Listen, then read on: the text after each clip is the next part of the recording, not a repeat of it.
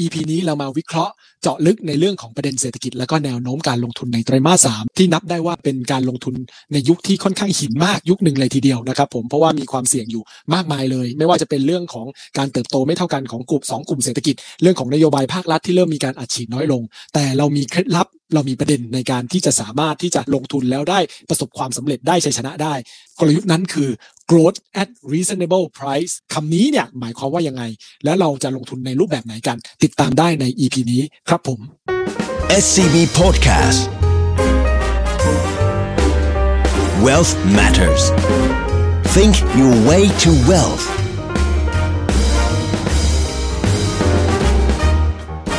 Presented by SCB Wealth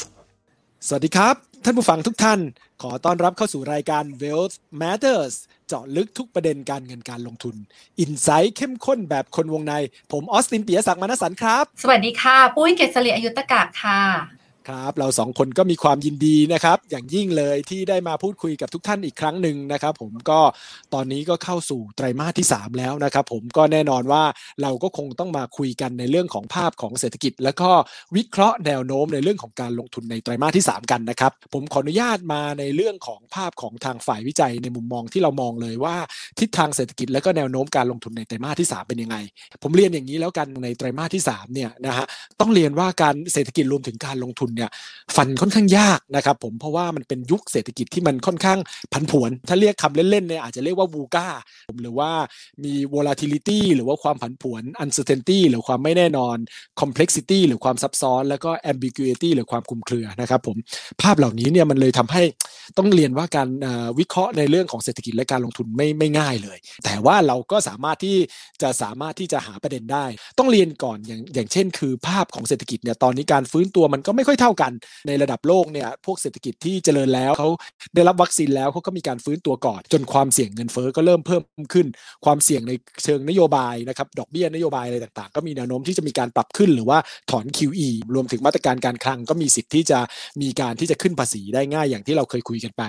ในขณะที่ประเทศกำลังพัฒนาอย่างเราเนี่ยโดยเฉพาะเรื่องของตลาดเกิดใหม่เนี่ยความเสี่ยงก็ก็มีค่อนข้างสูงจากเรื่องของวัคซีนที่ค่อนข้างล่าช้า แล้วก็ทำให้เศรษฐกิจก็ยังต้องชะลอตัว แล้วก็เผชิญกับการระบาดของไวรัสสายพันธุ์ใหม่ด้วย ก็คือสายพันธุ์เดลต้าซึ่ง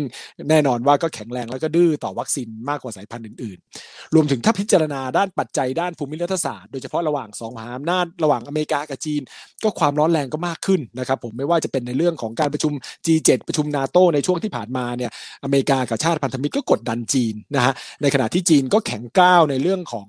ภาพที่จะพร้อมที่จะต่อกรกับอเมริกา รวมถึงชาติอื่น ๆ เช่นเดียวกัน โดยเฉพาะในการประชุมพรรคคอมมิวนิสต์อะไรต่างๆ นอกจากนั้นประเด็นความเสี่ยงเชิงนโยบายก็ยังมีอีกนะครับผมไม่ว่าจะเป็นในเรื่องของประเด็นในเรื่องของธุรกิจเทคโนโลยีโดยเฉพาะของจีนนะฮะไม่ว่าจะเป็น Ant Financial หมวยถวนนะครับผมแล้วก็สุดท้ายก็คือตัวดีดีที่ถูกทางการจีนก็สอบสวน แล้วก็ไม่อนุญาตให้หาลูกค้าใหม่นะฮะหลังจากที่ดีดีไปจดทะเบียนในตลาดหลักทรัพย์อเมริกานะฉะนั้นภาพโดยรวมในระดับโลกในความเสี่ยงก็ค่อนข้างเยอะเหมือนกัน ของไทยแน่นอนว่าความเสี่ยงเศรษฐกิจเราเนี่ยมีมากขึ้นหลังจากที่สถานการณ์โควิด ของเราเนี่ยเข้าสู่ระลอกที่ 4 ก็ทำให้จำนวนผู้ติดเชื้อผู้เสียชีวิตมีมากขึ้น ทางการก็ต้องมีประกาศมาตรการกึ่งล็อกดาวน์อีกครั้งนะฮะในในกรุงเทพแล้วก็ปริมณฑลรวมถึงหลายจังหวัดขนาดใหญ่ ซึ่งแน่นอนว่าก็จะกระทบต่อเรื่องของเศรษฐกิจรวมถึงแนวโน้มการทำกำไรของบริษัทจดทะเบียนด้วย อันนี้คือภาพใหญ่ ๆ แต่สิ่งที่ท่านผู้ฟังทุกท่านอาจจะต้องรีมายไว้เลย ผมว่าเป็นปัจจัยสำคัญคือเศรษฐกิจและก็การลงทุนในระดับโลกเนี่ยได้รับปัจจัยบวกที่สำคัญจากเรื่องของสภาพคล่องที่ยังมีอยู่ในระดับสูงมากนะครับผมซึ่งแน่นอนว่าถึงแม้ว่า เขาจะเริ่มส่งสัญญาณที่จะผ่อนคลายลงอะไรต่างๆเนี่ยในเรื่องของการที่จะกระตุ้นเศรษฐกิจหลังจากตัวเงินเฟ้อมีแนวโน้มเพิ่มขึ้นเนี่ยแต่เขาก็ยังอัดฉีดผ่าน QE ทั้งในสหรัฐทั้งในยุโรปทั้งในญี่ปุ่น แล้วก็อังกฤษรวมไปถึงที่อื่น ๆด้วย นั่นคือในเรื่องของภาพเศรษฐกิจแล้วก็การลงทุนในภาพใหญ่นะฮะทั้งในระดับโลกแล้วก็ในระดับไทย ก็ต้องเรียนว่ายังมีความเสี่ยงอยู่อย่างที่ได้เรียนไปตอนต้นนะครับผมแต่ยังไงก็อย่าลืมว่าประเด็นเรื่องของสภาพคล่องหรือประเด็นในเรื่องของมาตรการกระตุ้นเศรษฐกิจของรัฐบาลต่างๆ ถึงแม้ว่าเขาจะมีแนวโน้มที่จะถอนออกมาเนี่ยแต่มันก็ยังอยู่ในระดับที่ค่อนข้างสูง โดยเฉพาะเรื่องของการทำ QE การอัดฉีดสภาพคล่องหรือดอกเบี้ยอยู่ในระดับต่ำเราเห็นในหลายที่ไม่ว่าจะเป็นในอเมริกาในยุโรปในญี่ปุ่นในตัวเรื่องของอังกฤษนะครับผมแม้แต่ประเทศไทยเองเนี่ยเราก็เห็นว่าสภาพคล่องเนี่ยยังมีอยู่ค่อนข้างสูง ทั้งจากธนาคารแห่งประเทศไทยที่มีการลดทอนในเรื่องของการที่ออกพันธบัตรใหม่ ตัวหนึ่งรวมถึงเรื่องของเงินรายได้ของพวกพวกเราเองที่ยังมีอยู่ในระดับสูงเนี่ยภาพเหล่านี้มันก็เลยทำให้ในเรื่องของเศรษฐกิจแม้จะยังมีความเสี่ยงแต่ว่าเรื่องของการลงทุนก็ยังสามารถไปได้ต่อเนื่อง ฉะนั้นถ้าท่านผู้ฟังมีการถอนการลดทอนการลงทุนมากไปเลยในตอนนี้ โดยเฉพาะในสินทรัพย์เสี่ยงเนี่ยอาจจะพลาดโอกาสได้พอสมควรเหมือนกันเลย อันนี้ก็คือภาพใหญ่ที่เรามองทั้งในเรื่องของระดับโลกแล้วก็ระดับของไทย ทางฝั่งของคุณปุ้ยเนี่ยมองภาพเป็นประมาณแบบนี้เหมือนกันไหมครับผม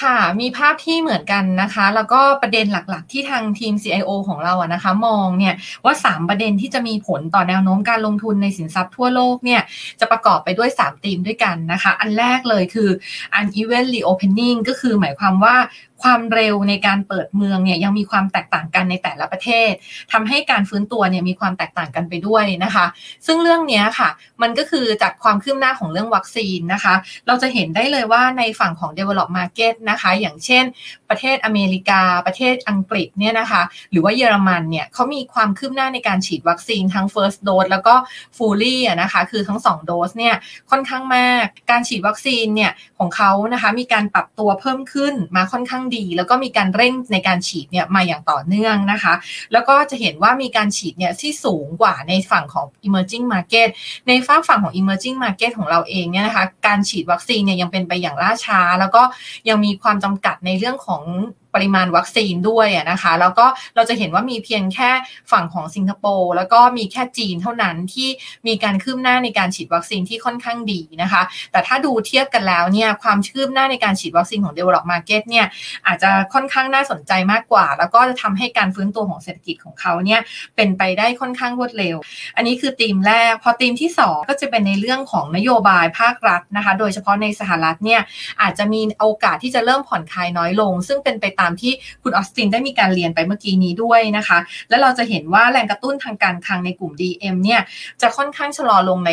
โดยเฉพาะสหรัฐนะคะ จะเห็นได้เลยว่าแผนการใช้จ่ายเพื่อการลงทุนในโครงสร้างพื้นฐานของอเมริกาเองเนี่ยอาจจะมีการเล็กลงกว่าที่มีการคาดการเอาไว้ ซึ่งเรื่องนี้นะคะมันก็จะทำให้ ในเรื่องของการใช้จ่ายที่น้อยลง ก็อาจจะทำให้ในเรื่องของการเก็บภาษีเนี่ยก็อาจจะน้อยลงไปด้วยนะคะ ในส่วนของอเมริกาที่เขาจะมีการปรับขึ้นภาษีสำหรับบริษัทจดทะเบียน แล้วก็ธีมที่ 3 นะคะ ก็คือธีมที่ว่าหุ้นในกลุ่มที่มี valuation ที่เหมาะสม แล้วก็ยังมีการเติบโตได้ดีที่เป็นกลุ่ม growth at reasonable price ยังมีความน่าสนใจในการลงทุน ซึ่งถ้าเราแบบดูในตัวของแต่ละธีมแล้วนะคะ เราก็จะเห็นว่า 1 คือเศรษฐกิจมีการเติบโตที่ค่อนข้างแตกต่างกันกลุ่ม่มที่เราเห็นว่ามีการฟื้นตัวของเศรษฐกิจไป และได้ผ่านจุดสูงสุดไป ในช่วงไตรมาสสแล้ว ยังเป็นเศรษฐกิจสหรัฐแล้วก็เศรษฐกิจจีนในขณะที่จีนเนี่ยเขาอาจจะมีการฟื้นตัวก่อน และเราจะเห็นว่าเขาเนี่ยกำลังเข้าสู่ช่วงของการเติบโตในอัตราที่ชะลอลง ในส่วนที่ 2 ก็คือว่ายุโรปกับญี่ปุ่นเองเนี่ยจะเป็นประเทศที่มีการฟื้นตัวที่ชัดเจนขึ้นนะคะ แล้วก็ยุโรปเองเนี่ยเขาน่าจะมีการดึงสภาพคล่องหรือว่าถอนมาตรการ QE เนี่ยได้หลังจากที่ทางด้านของอเมริกาเนี่ยทำไปก่อน อย่างเช่นที่ทางด้าน ECB เองเนี่ย ตอนนี้เขาก็เริ่มมีการเปลี่ยนสแตนของ policy ใช่ไหมคะ โดยที่มีการบอกว่าเขาจะดูเงินเฟ้อเนี่ย ถ้าเกิดว่าสามารถที่จะให้อยู่ในระดับที่ 2%หรืออาจจะอยู่เหนือ 2%ได้ ถ้าหากมีความจำเป็นก่อนที่เขาจะมีการถอนสภาพคล่อง หรือว่าจะมีการใช้นโยบายที่เข้มงวดขึ้น เพื่อที่จะกระตุ้นเศรษฐกิจไปก่อน เพราะฉะนั้นภาพเนี้ค่ะ จะเป็นภาพที่เรายังเห็นว่ากลุ่มทางด้านของยุโรปเองอาจจะมีการพึ่งกำลังที่จะฟื้นตัวญี่ปุ่นก็เช่นเดียวกัน เขาเพิ่งจะมีการฉีดวัคซีนนะคะ ไปเพิ่มมากขึ้นแล้วก็ต้อนรับกับโตเกียวโอลิมปิกนะคะ เราก็คงเห็นภาพของการทยอยที่จะค่อยๆ ฟื้นตัวของ 2 ประเทศนี้ ในส่วนที่ 2 ที่ปุ้ยได้เรียนไปก็คือนโยบายที่มีการผ่อนคลายลงน้อยลงเนี่ยก็ เราจะเห็นเริ่มเห็นการ taper นะคะ ในปีหน้า แล้วก็อาจจะมีการส่งสัญญาณการทำ QE tapering หรือว่าการถอนสภาพคล่องของทางเฟดเนี่ยน่าจะประมาณช่วงในการประชุมของ Jackson Hole เนี่ยน่าจะเริ่มมีการสื่อสาร หรือไม่ก็อาจจะเป็นประมาณช่วงเดือนกันยายนที่เขามีการประชุม FOMC meeting แต่ทำจริงนะคะ ที่จะเริ่มมีการทำจริงเนี่ยเป็นไปได้ว่าน่าจะมีการถอน QE จริงๆเนี่ยไม่ช่วงปลายปีนี้ก็ต้นปีหน้านะคะ ซึ่งเรามองว่าอาจจะมีโอกาสถ้ามากกว่าที่เป็นต้นปีหน้า เพื่อที่จะดูในเรื่องของภาพการฟื้นตัวเศรษฐกิจที่ชัดเจนด้วยนะคะ แต่ทั้งนี้ทั้งนั้นเนี่ยเฟดเองก็ต้องจับตาเรื่องของเงินเฟอ้อด้วย แล้วก็ตลาดแรงงานด้วยเป็นสำคัญ ทีนี้เนี่ยในเรื่องของตลาดการเงินนิดนึงนะคะ บนเรื่องของตลาดการเงินโลกเนี่ยเราก็ประเมินว่าอัตราผลตอบแทนพันธบัตรน่าจะยังมีการขยับขึ้นอย่างช้าๆ คือปัจจุบันเราอาจจะเห็น flattening yield curve คือ yield curve เนี่ยค่อนข้างแบนราบ อย่างที่คุณออสตินได้เรียนไปเมื่อกี้นี้ ในขณะที่หลังจากนี้เนี่ยหลังจากที่เฟดมีการส่งสัญญาณเกี่ยวกับเรื่องของการจะเริ่มทยอยปรับลดวงเงินในการซื้อพันธบัตรนะคะ ซึ่งเราคาดว่าประมาณ Jackson Hole คือเดือนสิงหาหรือไม่ก็เดือนกันยายนเนี่ยหลังจากนั้นจะทำให้ bond yield เนี่ยมีโอกาสที่จะทยอยปรับตัวเพิ่มขึ้น จนกว่าเฟดจะ action จริงในช่วงปลายปีหรือต้นปีหน้า แล้วหลังจากที่มีการ action จริงแล้วเนี่ย bond yield ถึงจะเริ่มมีการทยอยลง ปรับลดลง ซึ่งในระหว่างทางเนี้ยค่ะ มันก็มีโอกาสที่ bond yield จะมีโอกาสที่จะทยอยปรับตัวเพิ่มขึ้นอย่างช้าๆ โดยเฉพาะพันธบัตรระยะยาวก็ตอนนี้เองเนี่ยนะคะ เรามองว่าค่าเงินดอลลาร์เองก็มีแนวโน้มที่จะแข็งค่าขึ้นนะคะ อย่างน้อยจนกว่าที่ ECB จะมีการปรับท่าทีการผ่อนคลายนโยบายการเงินให้น้อยลง ส่วนราคาสินค้าโภคภัณฑ์นะคะ ก็มีแนวโน้มที่จะชะลอตัวลงค่ะยกเว้นสินค้าที่จะใช้เวลาในการเพิ่มอุปทาน อย่างเช่นพวกเซมิคอนดักเตอร์ค่ะ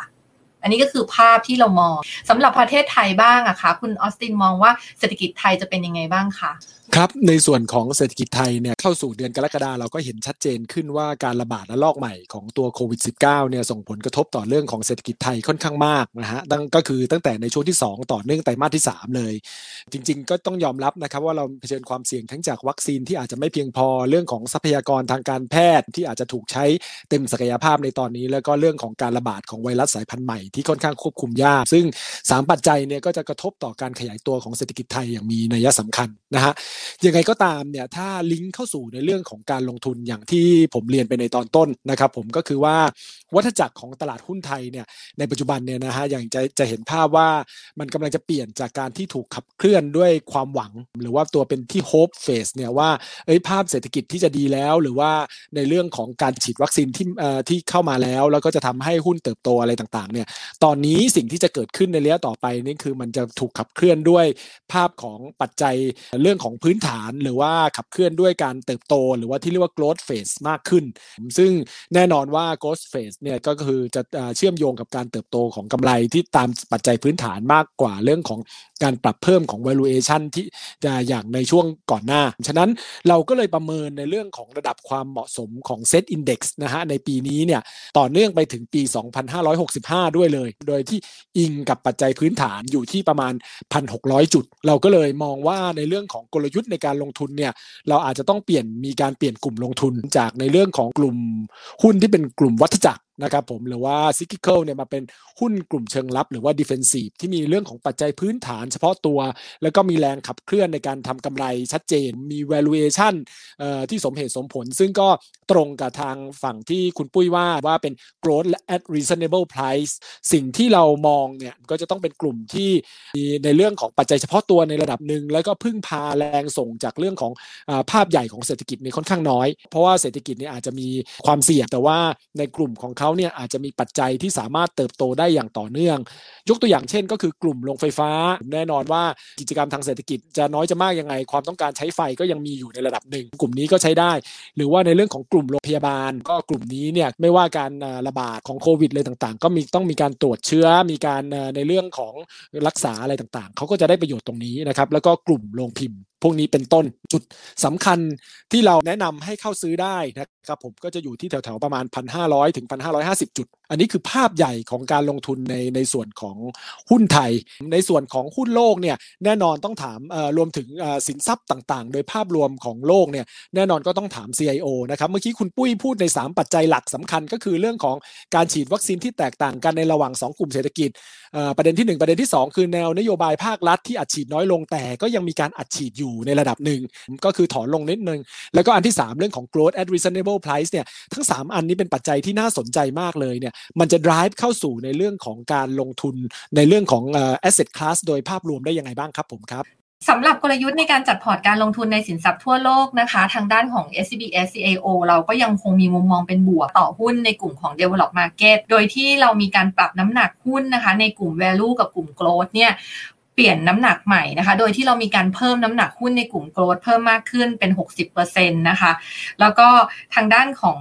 กลุ่ม value เนี่ยอยู่ที่ 40%แล้วก็ในส่วนของตัวกลุ่มเนี่ยเรายังเน้นกลุ่ม growth at reasonable price ทั้งนี้เนี่ยด้วยอัตราเงินเฟ้อแล้วก็อัตราผลตอบแทนที่ยังมีแนวโน้มปรับเพิ่มขึ้น ถึงแม้ว่าการปรับตัวเพิ่มขึ้นจะเป็นแบบค่อยเป็นค่อยไปเนี่ยทำให้เรายังคงชอบการลงทุนในหุ้น มากกว่าการถือพันธบัตรแล้วก็เงินสด เพราะตอนนี้เองเนี่ยถึงแม้ว่าเราจะเห็น yield curve ที่มีการลักษณะของการ flattening อยู่ แต่ว่าอย่างไรก็ตามเนี่ยเรามองว่าในระยะถัดไปหลังจากที่เฟดมีการส่งสัญญาณทยอยปรับลดวงเงิน QE เนี่ยก็อาจจะมีโอกาสที่บอลยิวทั้งตัว nominal yield แล้วก็ real yield เนี่ยอาจจะมีการทยอยปรับตัวเพิ่มขึ้นนะคะ เพราะฉะนั้นการลงทุนบนทางด้านของพันธบัตรเนี่ยก็อาจจะ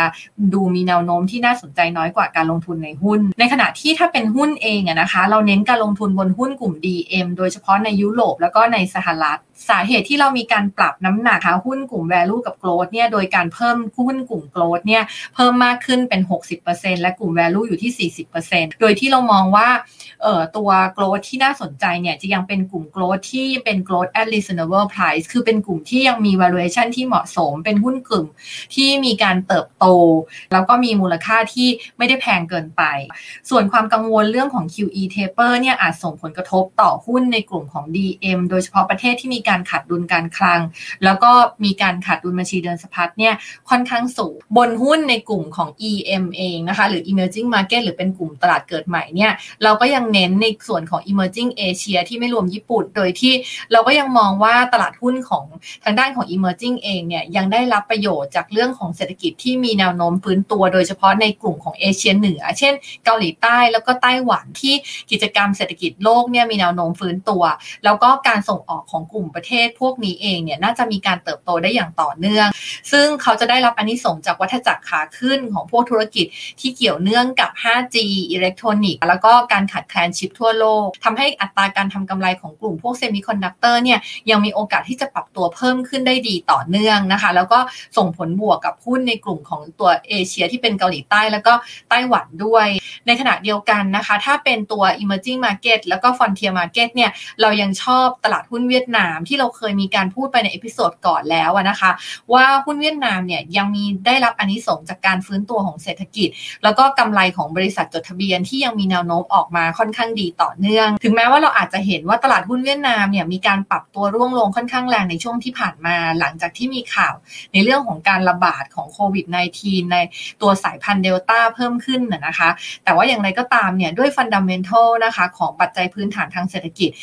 valuation ของตลาดหุ้นเวียดนามที่ยังถือว่าอยู่ในระดับต่ำเมื่อเทียบกับประเทศเพื่อนบ้านอื่นๆนะคะทำให้ยังมีความน่าสนใจในการลงทุน แต่ว่าอาจจะมีความผันผวนระหว่างทางนักลงทุนจึงควรที่จะเเข้าใจในลักษณะของตลาดที่มีนักลงทุนรายย่อยค่อนข้างเยอะ แล้วควรถือลงทุนเป็นลักษณะ long-term ของ portfolio ด้วย ในส่วนของตลาดหุ้นอื่น ๆ คือตลาดหุ้นจีน จริง ๆ แล้วเนี่ยตลาดหุ้นจีนเรายังมีมุมมองเป็น slightly positive หรือว่าก็ยังจัดสรรน้ำหนักการลงทุนบนตลาดหุ้นจีนได้ด้วยนะคะ เพราะว่ายังไม่แพงเมื่อเทียบกับตลาดหุ้นโลก แล้วก็นอกจากนี้เนี่ยเขายังมีโอกาสที่ทางการจีนน่าจะมีการออกมาตรการที่สนับสนุนให้การเติบโตของเศรษฐกิจเขาเนี่ยสอดคล้องกับแผน 5 ปีของจีนที่เขามีการประกาศไว้ก่อนหน้านี้ ในขณะที่เขาจะมีการเพิ่มสัดส่วนของกลุ่ม New Economy ในดัชนีหลัก ซึ่งจะทำให้มีน้ำหนักของนักลงทุนต่างชาติเนี่ยเข้ามาลงทุนในตัว กลุ่มพวกนี้เนี่ยเพิ่มมากขึ้นนะคะ แล้วก็จะมีการเพิ่มน้ำหนักของดัชนี MSCI บนตลาดหุ้นจีน A share ด้วยนะคะ ในระยะยาว ซึ่งอันนี้ก็ยังเป็นปัจจัยอีกปัจจัยหนึ่งที่ support ตลาดหุ้นจีน เพียงแต่แค่ว่านักลงทุนที่ลงทุนในตลาดหุ้นจีน อาจจะมีความกังวลใน 2 ประเด็น ประเด็นแรกก็คือ ประเด็นเรื่องของ regulation หรือว่าการออกมาตรการเพื่อควบคุมการผูกขาดตลาดในจีนต่างๆ ไม่ว่าจะเป็นกลุ่ม Big Tech กลุ่ม FinTech หรือว่าพวกโรงเรียนสอนกวดวิชาต่างๆ ซึ่งเรามองว่าประเด็นดังกล่าวนี้นะคะมันมีการ price in ไปในระดับราคาหุ้นของจีนเนี่ยค่อนข้างมากแล้ว แต่ถามว่ายังมีประเด็นพวกนี้อีกไหมในตลาด ก็คาดว่าจีนเขาคงยังต้องมีการออกมาตรการมาเพื่อควบคุมการผูกขาด แล้วก็ควบคุมไม่ให้ตลาดต่างๆเนี่ยมันมีการเกิดภาวะฟองสบู่นะคะคือควบคุมให้มีเสถียรภาพอะอย่างต่อเนื่อง แต่เขาไม่ได้มีเจตนาที่จะทำร้ายหุ้นจีน หรือว่าทำร้ายเศรษฐกิจจีนนะคะเพราะฉะนั้นเราคิดว่าประเด็นดังกล่าวนี้นะคะเป็นประเด็นช็อตเทอมที่น่าจะเข้ามาเพื่อที่จะควควบคุม จีนเอาไว้ แต่ว่าไม่น่าจะเป็นประเด็นหลักที่จะกระทบจนกระทั่งทำให้ตลาดหุ้นจีนเนี่ยคลาสลงมาได้นะคะ ในขณะที่อีกประเด็นหนึ่งที่นักทุนอาจจะกังวลคือข้อพิพาทระหว่างจีนกับกลุ่ม G7 หรือว่ากับสหรัฐเอง ตอนนี้เราจะเห็นว่าความกังวลบนในเรื่องของเทรดวอร์หรือเรื่องของสงครามการค้าระหว่างจีนกับอเมริกาเนี่ยเริ่มบรรเทาลง แต่จะไปกังวลบนเรื่องของ Capital Market แล้วก็เทคโนโลยีวอร์มากกว่า ซึ่ง 2 ประเด็นนี้อาจจะเป็นประเด็นที่จะเข้ามากดดันได้ แต่ว่าบนตัวของไบเดนเองนะคะเขาคงจะใช้วิธีในการหวานล้อมให้หลาย ๆ ประเทศมากดดันจีนบนเรื่องของประเด็นทางการค้า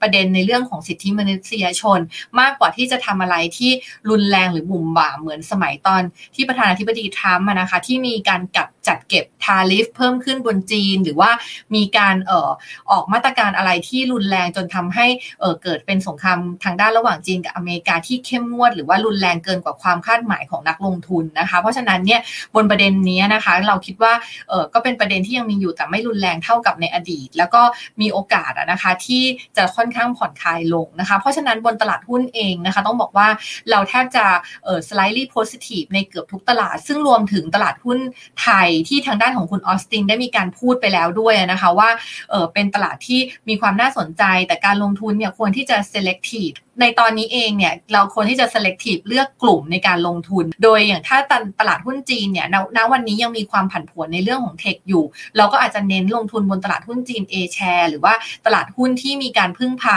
sector ที่มีการพึ่งพาอุปสงค์ภายในประเทศนะคะพึ่งพา consumption ของเขาอะนะคะ แล้วก็อย่างตลาดหุ้นไทยเองก็คือเป็นกลุ่มที่เป็น defensive growth ใช่ไหมคะ ที่อาจจะแบบเออเป็นกลุ่มที่ไม่ได้รับผลกระทบมากนะคะ จากในเรื่องของโควิดที่ระบาด แล้วก็มี valuation ที่เหมาะสมน่าในการลงทุน กับอีกนิดนึงนะคะ บนในภาพของสินทรัพย์ทางเลือกบ้าง บนสินทรัพย์ทางเลือกเองนะคะ เราก็มีมุมมองนกาทีฟกับทองคำนะคะ เนื่องจากว่าเราก็ยังมองว่าในระยะต่อไปบอลยูของอเมริกายังมีโอกาสที่จะมีแนวโน้มทยอยปรับเพิ่มขึ้น แล้วก็ดอลลาร์ที่มีโอกาสที่จะแข็งค่าขึ้น ก็จะส่งผลกระทบทั้งทองคำแล้วก็น้ำมันด้วยนะคะ ในขณะที่ตัวน้ำมันเองเนี่ยเราเป็นนิวโตรนะคะ เราจะเห็นว่าความกังวลบนเรื่องของ OPEC Plus เนี่ยเริ่มมีการปรับตัวเพิ่มมากขึ้นอีกครั้งหนึ่งเพราะว่าตอนนี้เองเขามีการขยายนะคะที่คุยกันบนเรื่องของการปรับลดกำลังการผลิตใช่ไหมคะของกลุ่ม o p e ป Plus ออกไป แล้วก็ยังไม่สามารถตกลงกันได้ แต่เรายังมองว่าภาพในระยะต่อไปอะค่ะ ตัว โควิด -19 และลอกใหม่ที่เข้ามาระบาด อาจจะกระทบกับดีมานให้มันไม่สามารถที่จะฟื้นตัวได้แรงมาก ในขณะที่อุปทานน้ามันเองเนี่ยก็ยังมีโอกาสที่จะปรับตัวเพิ่มขึ้นหลังจาก o p e ป Plus เขามีการคุยกันแล้วกลับมาเพิ่มกำลังการผลิตอีกครั้งหนึ่งแต่ว่าอย่างไรก็ตามราคาถามว่ายังมีโอกาสปรับตัวเพิ่มขึ้นได้ไหม ก็ยังมีโอกาสปรับตัวเพิ่มขึ้นได้นะคะ ตามการ forecast ของ EIA เอง ที่เขาก็ยังมองว่าตัวราคาน้ำมันน่าจะยังมีการปรับตัวเพิ่มขึ้นจากอุปสงค์ที่ฟื้นตัวอย่างต่อเนื่อง บนน้ำมันเองคุณออสตินมีประเด็นอะไรเสริมบนเรื่องของราคาน้ำมันไหมคะ ครับในส่วนของน้ำมันขอบคุณคุณปุ้ยนะครับที่ถามมานะครับผมก็เรามองว่าเป็นทั้งความเสี่ยงแล้วก็โอกาสในฝั่งของโอกาสก็คือว่ามันก็มีความเป็นไปได้ที่ราคาน้ำมันจะยังขึ้นไปต่อเนื่องอย่างที่คุณปุ้ยว่านะครับผมไม่ว่าจะเป็นในเรื่องของภาพของ EIA ที่มองว่า demand ของน้ำมันยังจะมีอยู่ขึ้นในระยะยาว หรือแม้กระทั่งเรื่องของการที่ supply มันยังเพิ่มขึ้นอย่างจำกัดในฝั่งของกลุ่ม o p e ปกเองแต่ยังไงก็ตามนะครับผมถ้ามองเป็นในแง่ของความเสี่ยงก็เป็นเช่นเดียวกันว่า ถ้าราคามันขึ้นอย่างรวดเร็วจนเกินไปเนื่องมาจากที่ว่าโอเปกทะเลาะกันไม่สามารถตกลงกันได้ แล้วก็โฮในเรื่องของกำลังการผลิตอยู่ในระดับต่ำนะครับผมท่ามกลางในเรื่องของ demand ที่ที่จะเพิ่มขึ้นแรงเนี่ยมันก็อาจจะทำให้ราคาวิ่งเข้าสู่ 80 หรือ 90 อะไรต่างๆ ซึ่งอันนี้ไม่ใช่สถานการณ์หลักที่เรามองแต่ว่าถามว่ามีความเป็นไปได้ไหมก็มีความเป็นไปได้ ซึ่งถ้ามันเป็นเป็นอย่างนั้นเนี่ยในในเรื่องของเงินเฟ้อมันก็อาจจะมีความเสี่ยงที่สูงมากขึ้นนะฮะอย่างที่เราเห็นภาพว่าเงินเฟ้อในเดือนล่าสุดเนี่ยมันก็มีการปรับตัวเพิ่มขึ้นเกินกว่าที่หลายฝ่ายคาดไป ซึ่งถ้าเผื่อเงินเฟ้อมันยังขึ้นอยู่ต่อเนื่องเนี่ยมันก็อาจจะเป็นภาวะจำยอม หรือว่าเป็นไฟบังคับที่ทางเฟดเนี่ยก็อาจจะต้องส่งสัญญาณในการที่จะปรับขึ้นดอกเบี้ยเร็วขึ้น หรือเรื่องของการถอนเรื่องของสภาพคล่องเร็วกว่ากว่าที่ควรจะเป็นนะครับผมซึ่งอันนี้มันก็จะกดดันทำให้ตลาดการเงินมีมีปัญหาได้ แต่ว่าเราไม่ได้มองสถานการณ์นั้นเป็นสถานการณ์หลัก เรามองว่าน้ำมันก็ยังมีสิทธิ์ที่จะ จะเพิ่มขึ้นอย่างค่อยเป็นค่อยไปท่ามกลางในเรื่องของเอ่อ supply ที่ค่อยๆขึ้นมานะครับผมในขณะเดียวกันดีมานก็ยังจะถูกจำกัดไว้ด้วยในเรื่องของภาคของเศรษฐกิจเออกำลังพัฒนาอย่างในเอเชียเองที่ยังมีการมีปัญหาในเรื่องของโควิดรอบใหม่นะครับผมฉะนั้นอันนี้ก็คือภาพรวมที่เราคุยกันนะครับผมทางคุณปุ้ยเนี่ยมองภาพชัดเจนในเรื่องของตัวดีมานต่างๆ รวมไปถึงเรื่องของการที่ยังมีมุมมองบวกในเรื่องของหุ้นในกลุ่มต่างๆนะฮะแต่ว่าแน่นอนว่าต้องเป็น growth ใน reasonable price ในระดับหนึ่งนะฮะความกังวล QE ก็มองว่ามีบ้างแต่อาจจะไม่ไม่ไม่มากนัก ก็อาจจะต้องจับตาดูในจุดนั้นนะครับ ผมรวมไปถึงเรื่องของหุ้นต่างๆ โดยเฉพาะหุ้นในเอเชียเอ่อเอเชียเหนือนี่ยังเลือกได้เวียดนามยังคงเลือกได้ หุ้นจีนเนี่ยอาจจะต้องมีความระมัดระวังได้ แต่ก็ยังไม่จำกัดการลงทุนสัทีเดียว เพราะว่าประเด็นต่างๆเนี่ยมันก็มีการ price in แล้วในระดับหนึ่งด้วย ฉะนั้นจริง ๆ แล้วการลงทุนในสินทรัพย์เสี่ยงเนี่ยยังคงลงทุนได้ใช่ไหมครับคุณปุ้ยอยากให้คุณปุ้ยช่วยสรุปในภาพของ asset class โดยรวมอีกครั้งหนึ่งเลยครับผมค ได้เลยค่ะ ก็บนตลาดหุ้นนะคะ เราก็ยังมีมุมมองเป็น positive นะคะกับตลาดหุ้นสินทรัพย์เสี่ยงยังคงลงทุนได้นะคะ เพียงแต่ว่าเราจะต้องรีมายเอาไว้อย่างหนึ่งนะคะระลึกไว้อย่างหนึ่งว่าในช่วงครึ่งหลังของปีเนี่ยเราอาจจะไม่สามารถที่จะคาดหวังอัตราผลตอบแทนจากการลงทุนในหุ้นเนี่ยนะคะ ได้สูงมากเท่ากับช่วงครึ่งแรกของปี ซึ่งเป็นไปตามธีมการลงทุนของเราที่ว่ามันมีการพีคแล้วของทางด้านของการเติบโตของเศรษฐกิจ มีการพีคแล้วของอัตราเงินเฟ้อและมีการพีคบน liquidity หรือว่าสภาพคล่องในช่วงไตรมาสสองแล้วนะคะ แล้วหลังจากนั้นเนี่ยมันก็จะเริ่มค่อยๆ ที่จะชะลอลงนะคะ แต่การชะลอลงของไม่ว่าจะเป็นเศรษฐกิจของเงินเฟ้อหรือว่าแม้กระทั่งสภาพคล่อง ไม่ได้แปลว่าหุ้นจะไม่สามารถที่จะให้ผลตอบแทนได้ สินทรัพย์เสี่ยงยังคงให้ผลตอบแทนได้อยู่ ในขณะเดียวกันบนหลีดนะคะบนหลีดเองเนี่ยปุ้ยเออเมื่อกี้ยังไม่ได้พูดถึงเรื่องหลีดนิดนึงนะคะบนเออตัวพวกทางด้านของหลีดเนี่ยนะคะ เราก็ยังมีมุมมองว่าเราชอบตัวทางด้านของหลีดที่เป็นหลีดทางฝั่งของเอเชียที่ไม่รวมญี่ปุ่นเนี่ยมากกว่าหลีดในกลุ่มประเทศพัฒนาแล้วนะคะ เพราะว่าถ้าเป็นหลีดในกลุ่มของประเทศพัฒนาแล้ว เราจะเห็นว่าราคาในปัจจุบันของหลีดเนี่ยมันค่อนข้างที่จะปรับตัวเพิ่มขึ้นไปก่อนระดับโควิด ที่เกิดโควิดไปแล้วทำให้มองว่าอัพไซด์เนี่ยค่อนข้างจำกัด valuation เนี่ยเริ่มตึงตัวนะคะ แล้วก็ในระยะสั้นเนี่ยโมเมนตัมเนี่ยก็ค่อนข้างที่จะมีสัญญาณที่อ่อนแอลงนะคะ แล้วก็ประกอบกับเรากังวลในเรื่องของถ้าเกิดเฟดขึ้นดอกเบี้ยเร็วกว่าที่คาด ถ้าเกิดเงินเฟ้อมาแรงกว่าที่คาดอย่างเงี้ย มันก็จะกระทบกับลีดในกลุ่มพัฒนาแล้วค่อนข้างมาก ในขณะที่ลีดเอเชียเองยังถือว่า valuation ไม่แพง แล้วก็ยังได้รับอันนี้สงจากแผนการเปิดประเทศของทางด้านฝั่งของเอเชียอีกด้วยนะคะ แล้วก็การขึ้นดอกเบี้ยที่จะเกิดขึ้นช้ากว่าประเทศอื่นๆ ในภูมิภาคทำให้ยังคงค่อนข้างแลกกาดกว่าเมื่อเทียบกับหลีทางฝั่งของ develop market ด้วยค่ะ ก็ตอนนี้นะคะเราก็เน้นเป็นการลงทุนบนหุ้น แต่อย่าคาดหวังผลตอบแทนที่มันจะหวือหวาได้เท่ากับครึ่งปีแรกเลยต้องเลือกหุ้นที่เป็น growth at reasonable price แล้วก็ตราสารนี้เองก็ค่อยค่อนข้างคิดว่าน่าจะผลตอบแทนเนี่ยน่าจะยังไม่ได้ดึงดูดให้รีบไปลงทุนมากเท่าไหร่นัก ในส่วนของทางด้านฝั่งของสินทรัพย์เออทางเลือกเอง เราก็มีมุมมองเป็น negative กับทองคำแล้วก็นิวโทรกับน้ำมัน ในขณะที่หลีดก็จะชอบหลีดของฝั่งประเทศเอเชีย แล้วก็ไม่รวมญี่ปุ่นค่ะ แหมชัดเจนนะครับผมก็ถ้าให้สรุปง่ายๆ ก็คือว่าลงทุนในในสินทรัพย์เสี่ยงอย่างหุ้นเนี่ยยังลงทุนได้ ส่วนอันอื่นก็อาจจะต้องระมัดระวังแล้วก็เลือกลงทุนดูนะครับผมทั้งค่ะเรื่อง commodity เรื่อง REIT หรือว่าเรื่องของเอ่อตัวสินทรัพย์ที่เป็น fixed income อะไรต่างๆ แน่นอนว่าประเด็นสำคัญนะที่เราทั้งสองคนเห็นเหมือนกัน คือคำว่า growth at reasonable price นะครับผมลงทุนในเอ่อตัวราคาที่สมเหตุสมผลยังสามารถเติบโตได้มีปัจจัยพื้นฐานที่ดีนะครับผมท่ามกลางโลกที่มีความเสี่ยง โลกที่เป็นภาวะบูค่าหรือว่าทั้ง volatility uncertainty complexity แล้วก็ ambiguity หรือว่าซับซ้อนคุมเครือผันผวน แล้วก็ไม่แน่นอนอยู่ค่อนข้างสูงครับผม วันนี้ก็ภาพโดยรวมที่เราพูดก็หวังว่าคงครบถ้วนทุกกระบวนความนะครับผมแล้วก็ทำให้ทุกท่านสามารถตัดสินใจในเรื่องของการลงทุนได้นะครับผมพบกับรายการ Wealth Matter กันใหม่นะครับผมแน่นอนว่ารายการของเราเจาะลึกทุกประเด็นการเงินการลงทุนอินไซต์เข้มข้นแบบคนวงในวันนี้ผมออสตินเปียศักดิ์มานาสันและคุณปุ้ยเกเกษรีอยุธกะนะครับ ขอลาทุกท่านไปก่อน สวัสดีครับ สวัสดีค่ะ SCB Podcast Wealth Matters Think your way to wealth